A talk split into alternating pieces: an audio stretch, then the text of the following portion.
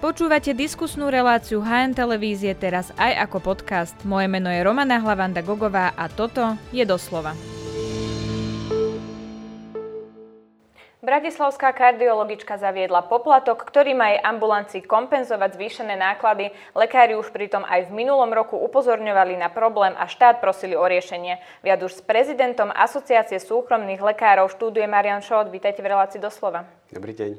Pán Šóth, vy ste upozorňovali na to, že problémy v ambulanciách môžu byť a štát by toto mal riešiť. Je to ojedinelý prípad, táto bratislavská kardiologička, alebo vy ste sa stretli s viacerými ambulanciami a lekármi, ktorí si pýtajú nejaké poplatky navyše? Um, nepovedal by som, že sú poplatky navyše.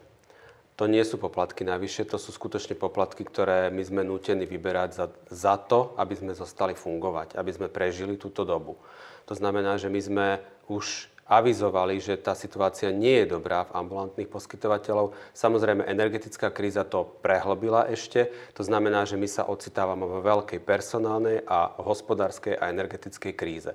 To znamená, že rozpočet, ktorý sme nejakým spôsobom chceli upraviť aj možno v, nás, v náš prospech, a to nie je len kvôli tomu, aby sme teda mali obrovské balíky peňazí, ale kvôli tomu, aby sme zachovali zdravotnú starostlivosť pre našich občanov, aj keď to možno vyzerá tak ako klišé, ale není to pravda, pretože gro ambulantných poskytovateľov sa stará o najväčší objem zdravotnej starostlivosti, to znamená viac ako šesťdesiat percent zdravotnej starostlivosti je v ambulantnom sektore.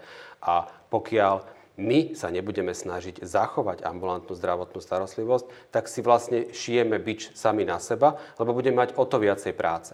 Čím budeme mať menej špecialistov, tým viacej práce budú mať všeobecní lekári a čím viacej e, budeme kvázi, bude nedostatková zdravotná starostlivosť, či už je to všeobecná zdravotná starostlivosť alebo špecializovaná, tým viacej a neskoro sa budú dostávať pacienti do nemocníc a ich zdravotný stav bude horší a bude sa dať horšie liečiť a horšie zvládať. Áno, to je samozrejme tá známa rovnica. Ja som sa teda pýtala na to, či je toto ojedinelý prípad, takéto nové poplatky, ich teda nazvime. No, poznáte to viac ambulancií? Áno, určite áno. My sme nejakým spôsobom tú situáciu ešte držali na úzde kvôli tomu, že sme čakali, aký rozpočet bude a ako sa bude kreovať rozpočet v prospech ambulantných poskytovateľov k prvého prvého dvetisícdvadsaťtri, ale bohužiaľ tá situácia hovorí v náš neprospech. To znamená, že tých poskytovateľov bude ešte viac a tých poplatkov bude viac a viac.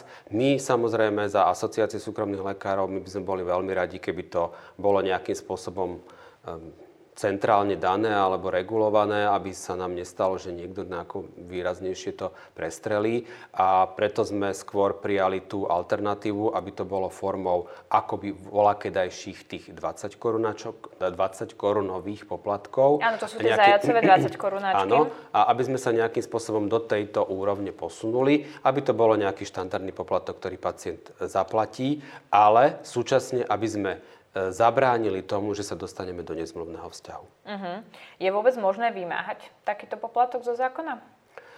To nie je vymáhanie poplatku. Samozrejme, tieto poplatky sú dobrovoľné. Ako náhle pacient Mm, Nie, nie je, ako náhle nie je zdravotná starostlivosť podmienená poplatkom, tak je to v poriadku. Čiže ak pacient odmietne zaplatiť poplatok, ktorý si ambulancia teda účtuje, áno, napriek tomu by ste ho vy mali ošetriť?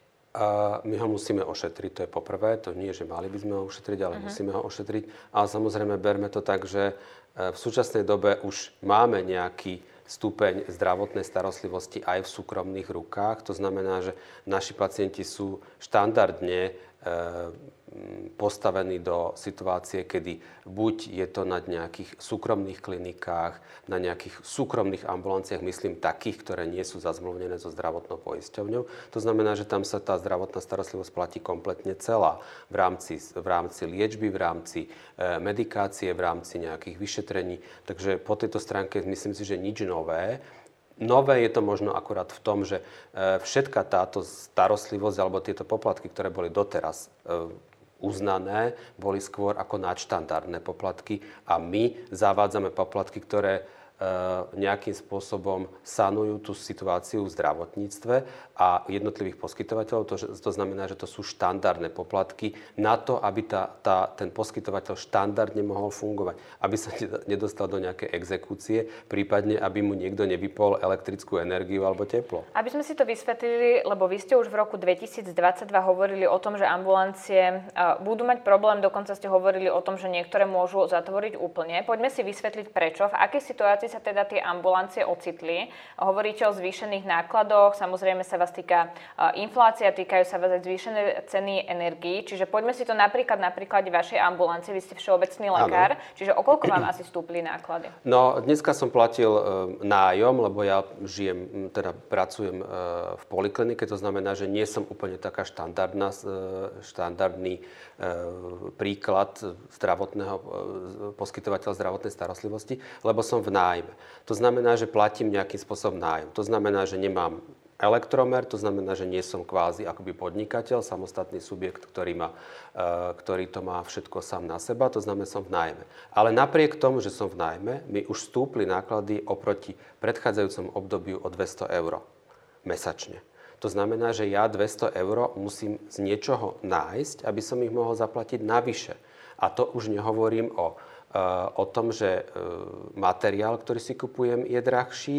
Beriem to tak, že sú to nejaké sety na vyšetrenia, nejaké flaštičky, poprípade dezinfekčné prostriedky, nejaké injekcie, striekačky a tak ďalej. Čiže aj toto všetko nám zdraželo. A samozrejme riešime aj otázku personálnu. To znamená, že my sme tam traja, to znamená, mám asistentku a zdravotnú sestru. A teraz si predstavte, mám vysokoškolskú zdravotnú sestru, ktorá vidí, že v nemocnici tam vstúpli platy zdravotníckym pracovníkom a keď by nebola lojálna k našej firme, tak môže povedať, že tak mi zvýš plat, lebo pozri sa, môžem odísť kedykoľvek. A toto sa deje teraz momentálne vo väčších zariadeniach, kde majú viacej laborantov, viacej sestričiek.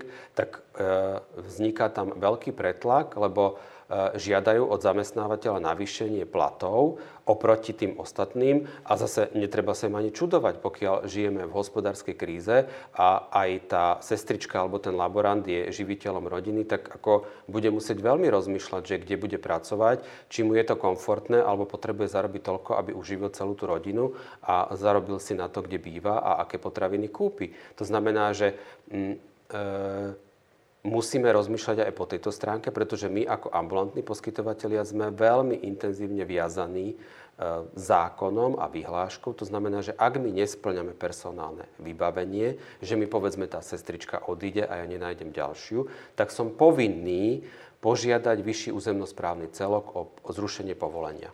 Takže zanikám. Čiže to je personálny zánik. Treba povedať o tom ekonomickom zániku. To znamená, že keď ja nebudem, keď nezaplatím ten nájom, povedzme tých dvesto eur navyše, alebo som v nejakom svojom priestore, kde nezaplatím predávky za energie, ktoré momentálne niektorým stúpli z tisíc na tri tisíc, a tri a pol tisíc a štyri tisíc. To znamená, že oni musia nejakým spôsobom toto doriešiť, túto situáciu. A kto to má doriešiť? V prvom rade to musí doriešiť štát, pretože štát chce, aby tieto zdravotnícke zariadenia plnili funkciu zdravotnej starostlivosti o pacientov, o našich občanov. A my sa do toho dostávame dru- v, druhé, v druhom slede, lebo je, nám záleží na tom, aby táto zdravotná starostlivosť, tak ako som povedal predtým, bola zachovaná a aby ten pacient mal dostupnú zdravotnú starostlivosť aspoň takú, akú má teraz. Takže preto sa snažíme my nejakým spôsobom zabezpečiť aj ten chod tých našich ambulancií spôsobom, že budeme vyberať od nich poplatky, lebo inú šancu už my nemáme. My sme vyčerpali všetky možnosti, ktoré sme mali. Bojovali sme na ministerstve zdravotníctva, bojovali sme na zdravotnom výbore. Bojovali sme na ministerstve financií, bojovali sme v parlamente. Ako neviem, bojovali sme u pani prezidentky, aby táto situácia sa nejakým spôsobom zmenila ešte v roku dvetisícdvadsaťjeden. Nepodarilo sa nám to. To znamená, že kde máme ešte bojovať za to, aby sme zachovali tú zdravotnú starostlivosť? V minulom roku vláda riešila výpovede lekárov v nemocniciach. Vtedy to Igor Matovič, ktorý nebol potom na tých posledných rokovaniach, komentoval aj tak, že lekári z nemocníc zobrali veľkú časť toho balíka a neostane ambulanciám. Je to tak, ako to vnímate aj vy? Mal Igor Matovič pravdu? To neviem, či mal pán ex-minister pravdu, ale v súčasnej dobe, kedy tie finančné zdroje, ktoré nejakým spôsobom sa dostali do, do rozpočtu pre zdravotníctvo, aj vďaka nášmu, nášmu, nášmu, našej podpore, aby sa takéto niečo udialo, tak napriek tomu, keď sa teraz prerozdeľujú tie, tie finančné zdroje, tak pre nemocničných lekárov sa z devätnásť percent zväčšili na dvadsaťšesť percent, ambulantným lekárom, špecialistom zostalo šesť percent, všeobecným lekárom pre dospelých zostalo sedem, navýšili sa záchranky a myslím si, že ešte nejaké dve položky, ale ambulantní poskytovatelia zostali na tom istom, možno ešte horšom, pretože bolo e, deklarované, že aj sanácia energií pôjde, pôjde z rozpočtu pre zdravotníctvo, že to nebude riešené samostatnou e, nejakou dotáciou pre ambulantných poskytovateľov. To znamená, že my sme utrpeli dvakrát. Uh-huh. Ministerstvo tvrdí, že príde s riešením do konca januára, že to riešenie teda bude na stole. Aké by to riešenie podľa vás malo byť?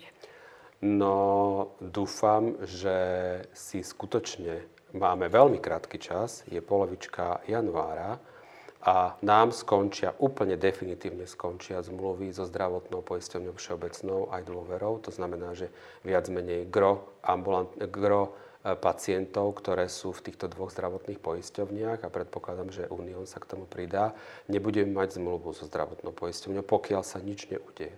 Čo to a... bude v praxi znamenať? Lebo teda od prvého februára ambulancie podpisujú nové zmluvy so zdravotnými ano. poisťovňami, čiže ten čas sa naozaj kráti, my sa rozprávame v polovičke januára, čiže čo to bude znamenať? Že tu budeme mať ambulancie, ktorým nebude zdravotná poisťovňa nič preplácať a všetko si budú uhrádzať pacienti? Nuž, to je skutočne tá krajná alternatíva, ktorej sa my chceme vyhnúť. To znamená, že aj za to zavádzame tie poplatky, aby sme sa vyhli tejto krajnej núdzi. To znamená, že by sme vypovedali zmluvu s zdravotnými poisťovňami a išli skutočne akoby kvázi úplne súkromní poskytovateľia zdravotnej starostlivosti bez zmluvy so zdravotnou poisťovňou. To znamená, že u takéhoto poskytovateľa, tak ako v súčasnosti, pokiaľ máte súkromného stomatológa, súkromného dermatológa alebo e, neštátnu jednodňovú chirurgiu, ktorá úplne ide mimo zdravotného poistenia, tak v tomto prípade si e, pacient bude hradiť celú zdravotnú starostlivosť, bude si pl- stra- platiť lieky,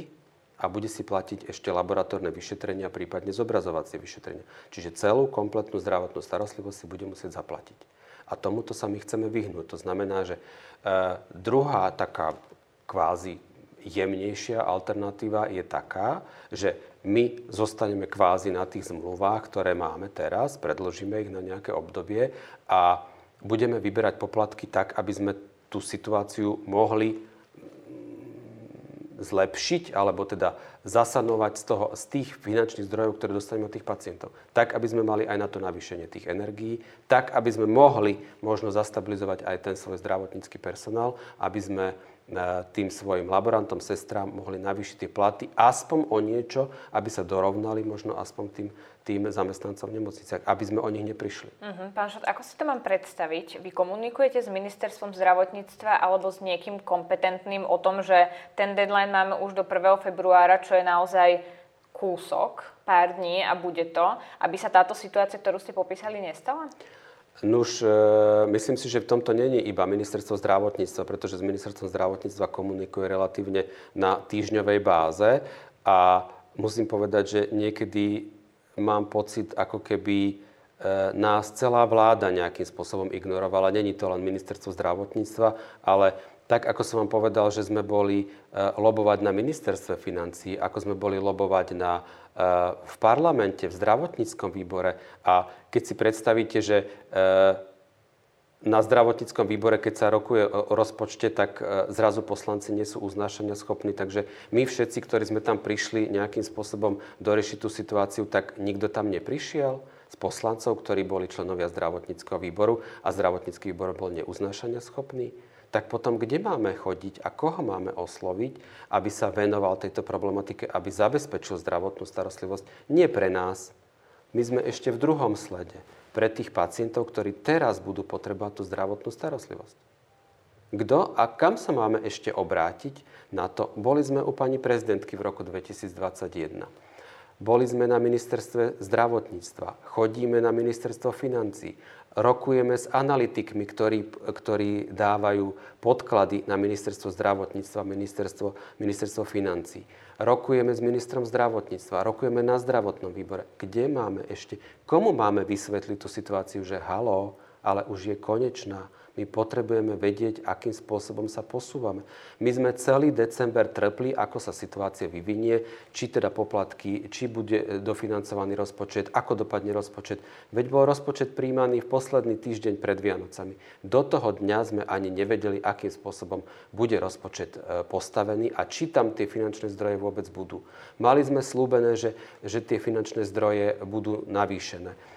Lobovali sme na hospodárskom výbore, kde sme za Asociáciu zamestnávateľských zväzov a združení prezentovali naše stanoviska. Vyjadrili sme nesúhlas s rozpočtom na hospodárskej sociálnej rade, že proste nesúhlasíme s takýmto rozpočtom, aby to bolo takto postavené. Ako ja neviem, čo sa musí udiať, asi možno najlepšie je to spraviť asi v tom duchu, že zrušíme celú zdravotnú starostlivosť, ale to bude definitíva. Už sa žiadna zdravotná starostlivosť nebude tu realizovať, pokiaľ my zrušíme naše povolenia. Kedy ste mali posledné rokovanie s niekým z vlády? S niekým z vlády? To už bolo asi veľmi, veľmi dávno. Ešte v roku dvetisícdvadsaťdva to teda určite, bolo. Samozrejme, áno. Čiže po novom roku, napriek tomu, v akej sme situácii, v akej situácii sú ambulancie, vás neoslovili, aby ste túto situáciu nejakými spoločnými rokovaniami priviedli k zdárnemu koncu? My sme posielali žiadosť na ministerstvo zdravotníctva za Asociáciu súkromných lekárov, aby sme doriešili túto situáciu pre ambulantných poskytovateľov. Predpokladám, že je vlastne prvý štandardný týždeň v januári, tak predpokladám, že v priebehu tohto týždňa, eventuálne budúci týždeň, nejaké takéto rokovanie bude. Tak, ako sme požiadali pána ministra minulý rok a trinásteho jedenásteho, trinásteho dvanásteho bolo posledné takéto rokovanie na úrovni ministerstva zdravotníctva za účasti aj zdravotných poisťovní, aj všetkých predstaviteľov ambulantných poskytovateľov, to znamená aj stomatologov, jednodňových chirurgií, polikliník a e, ostatných zložiek. To znamená, že ale vtedy sme vlastne nevedeli, aký rozpočet ešte bude. Áno. To znamená, že to je, to je stále... až o týždeň neskôr, na poslednú chvíľu. Aký je k tomuto postoj ministra zdravotníctva v demisii teda? K tejto celej situácii vy teda hovoríte, že do sektoru treba dostať peniaze a že vy by ste mali byť kompenzovaní. On s tým súhlasí a hovorí, že toto je to, čo treba urobiť? Myslím si, že to je skôr otázka na ňo ako na mňa, ale z diskusí, ktoré ja mám s pánom ministrom, tak vnímam tú jeho snahu túto situáciu doriešiť aj v prospech ambulantných poskytovateľov.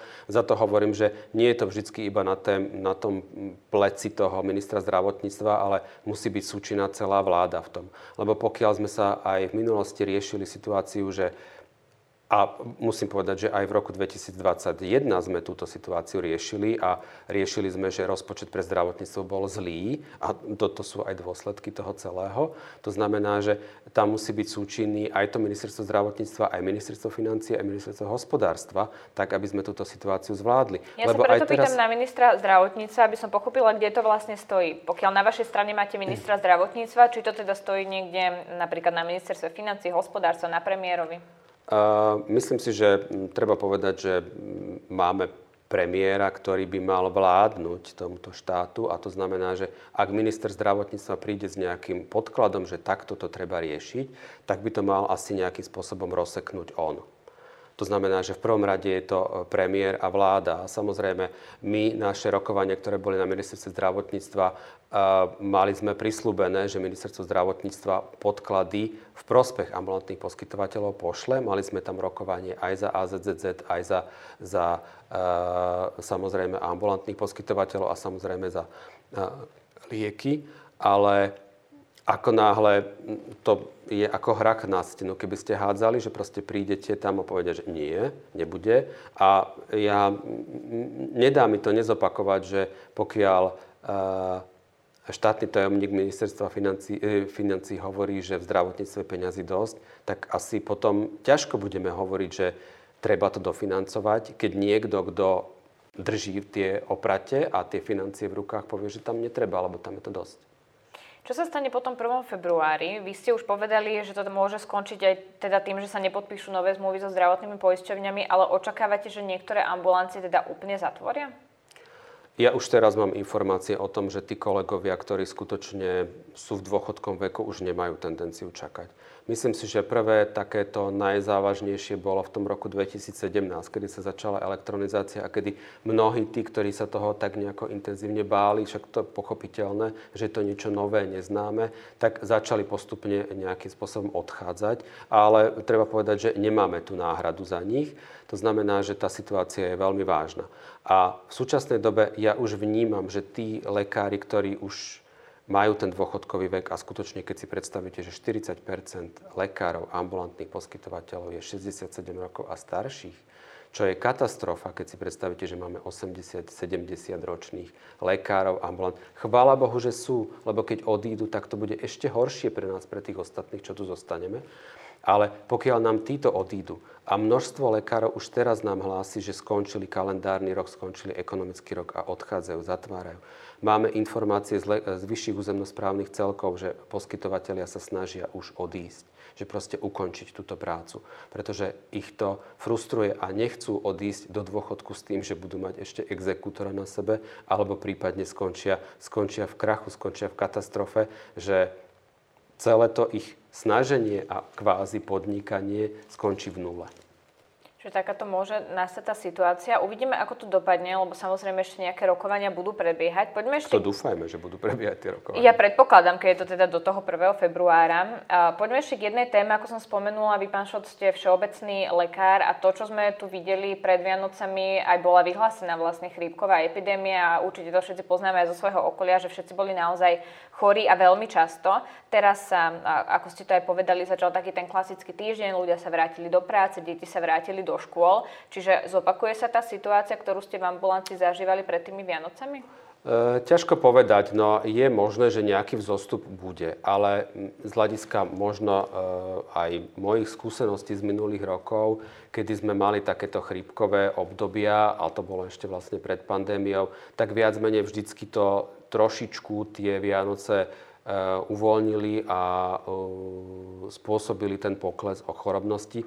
To znamená, že predpokladám, že uh, nebude nejaká výrazná chorobnosť. Myslím si, uh, nie som ani analytik, ani nejaký epidemiolog, ale myslím si, že by sa to mohlo trošičku uvoľniť a trošičku skľudniť. Takže predpokladám, že aj tie sviatky, že tí ľudia si trošičku oddychli, doliečili sa, ktorí boli treba. Takže určite uh, zatiaľ nevidím nejaký veľký vzostup, ale zatiaľ sme prvých pár dní, Ktoré, ktoré sú po sviatkoch. Áno, je tam ešte asi nejaká inkubačná doba. Ja sa na to pýtam aj kvôli tomu, že viacerí lekári a lekárnici upozorňovali, že tu máme nedostatok niektorých liekov a že bol problém predpisovať a lekári upozorňovali aj na to, že oni sami iniciatívne volali do lekárni, aby vedeli, aké lieky majú ano. predpisovať. Vidíte, aj teraz máme stále problém s niektorými liekmi? A myslím si, že ten problém sa iba vyhrotil na tie posledné obdobia, pretože to boli akútne lieky. Ale máme tu dlhodobý nedostatok liekov. Každoroč, každomesačne máme výpadky nejakých liekov. To znamená, že to, čo ja som predikoval ešte minulý rok, že opakujúci sa recept niekedy stráca zmysel, pretože pokiaľ vám vypadne ten liek z tej kate- z kategorizácie a vypadne z toho obchodného reťazca, alebo ako som to nazval, uh-huh. tak si ho nemá ako vyzdvihnúť. To znamená, že ten opakujúci sa re- recept, ktorý mal napísaný od toho špecialistu, končí a musí si to nejakým spôsobom nahradiť. Máme takto výpadky. Teraz akútne bol výpadok antibiotík. Bol výpadok očných mastí, bol výpadok očných kvapiek, bol výpadok liekov na vysoký krvný tlak, bol výpadok liekov na, na, na arytmie, bol výpadok liekov, čo sa používajú po operáciách, mhm. injekčné, injekčné preparáty, nízkomolekulárne hepariny. Aj toho bol výpadok. To znamená, že ten výpadok tých liekov je dlhodobý a opakovane sa stáva.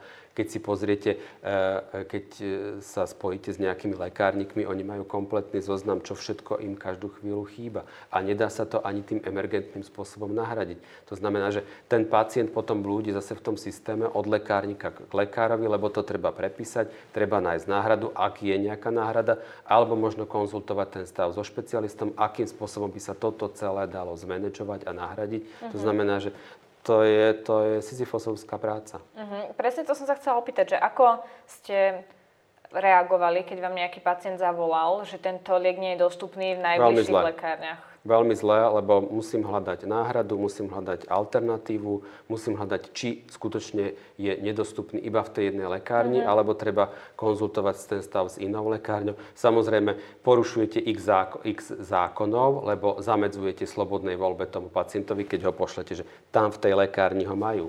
Tak porušujete zákon o slobodnej voľbe pacienta lekárni, lekárni, to znamená, že ja už ho pošlem tam, lebo tam ho majú.